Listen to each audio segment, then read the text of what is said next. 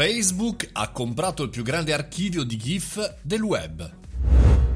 Buongiorno e benvenuto benvenuta al caffettino, io sono Mario Moroni e come ogni giorno vi suggerisco una notizia, la notizia della giornata per appunto parlare davanti alla macchinetta del caffè. Ora che stiamo ritornando alla normalità, ricominciano le notizie più normali, cioè quelle che abbiamo avuto modo di conoscere negli ultimi anni, perché Facebook ha appena comprato il più grande archivio di GIF nel web, cioè Giphy 400 milioni di dollari per acquisire questo super portale che raccoglie quasi tutte le GIF eh, più presenti nel web e insomma per questo motivo è utilizzato anche da tutti i portali social media di eh, messaggistica. È una grande notizia che però ha fatto storcere il naso anche a chi si occupa non soltanto di informazione ma di comportamento concorrenziale HH, perché appunto alcuni membri del congresso statunitense hanno riportato immediatamente l'attenzione a quello che potrebbe essere un ulteriore comportamento anticoncorrenziale da parte di Facebook, perché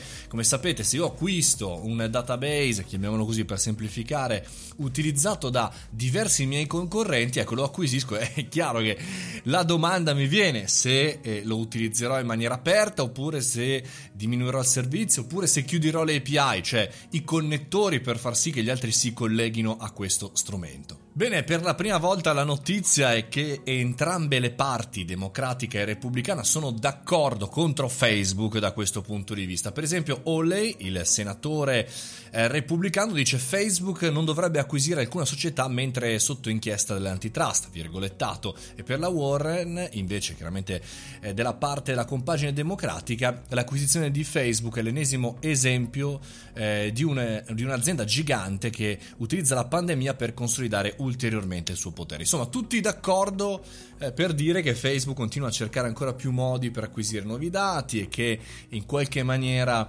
eh, cerca di approfittarsi di questa situazione. È una situazione particolare che però dall'altra parte Facebook ha subito risposto dicendo che le persone potranno utilizzare, caricare GIF, gli sviluppatori e i partner API, quindi quelli che possono accedere al codice continueranno ad avere lo stesso accesso eh, alle API, ai codici, alla programmazione, la comunità creativa di Giphy sarà ancora in grado di creare grandi contenuti. Insomma, è un bel ragionamento. Il motivo dell'acquisizione è chiaramente eh, di ampliare la propria dominanza, soprattutto sul mercato occidentale, e di cercare di far sì che il mercato del mondo dei social media faccia sempre più affidamento a Facebook come un sito web, ma più che altro come un facilitatore. Devi esserci su Facebook per poter stare sul web. Questo è un'ulteriore mossa che in questo periodo, e Facebook ne ha le possibilità, ha la liquidità per fare queste mosse, si può fare. In qualche maniera lo sta portando avanti. Staremo a vedere, cercheremo di capire nei prossimi mesi come andrà a finire e se chiaramente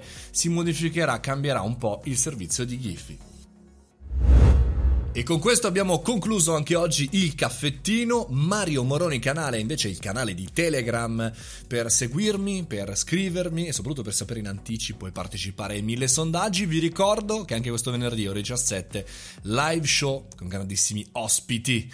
Un abbraccio domani.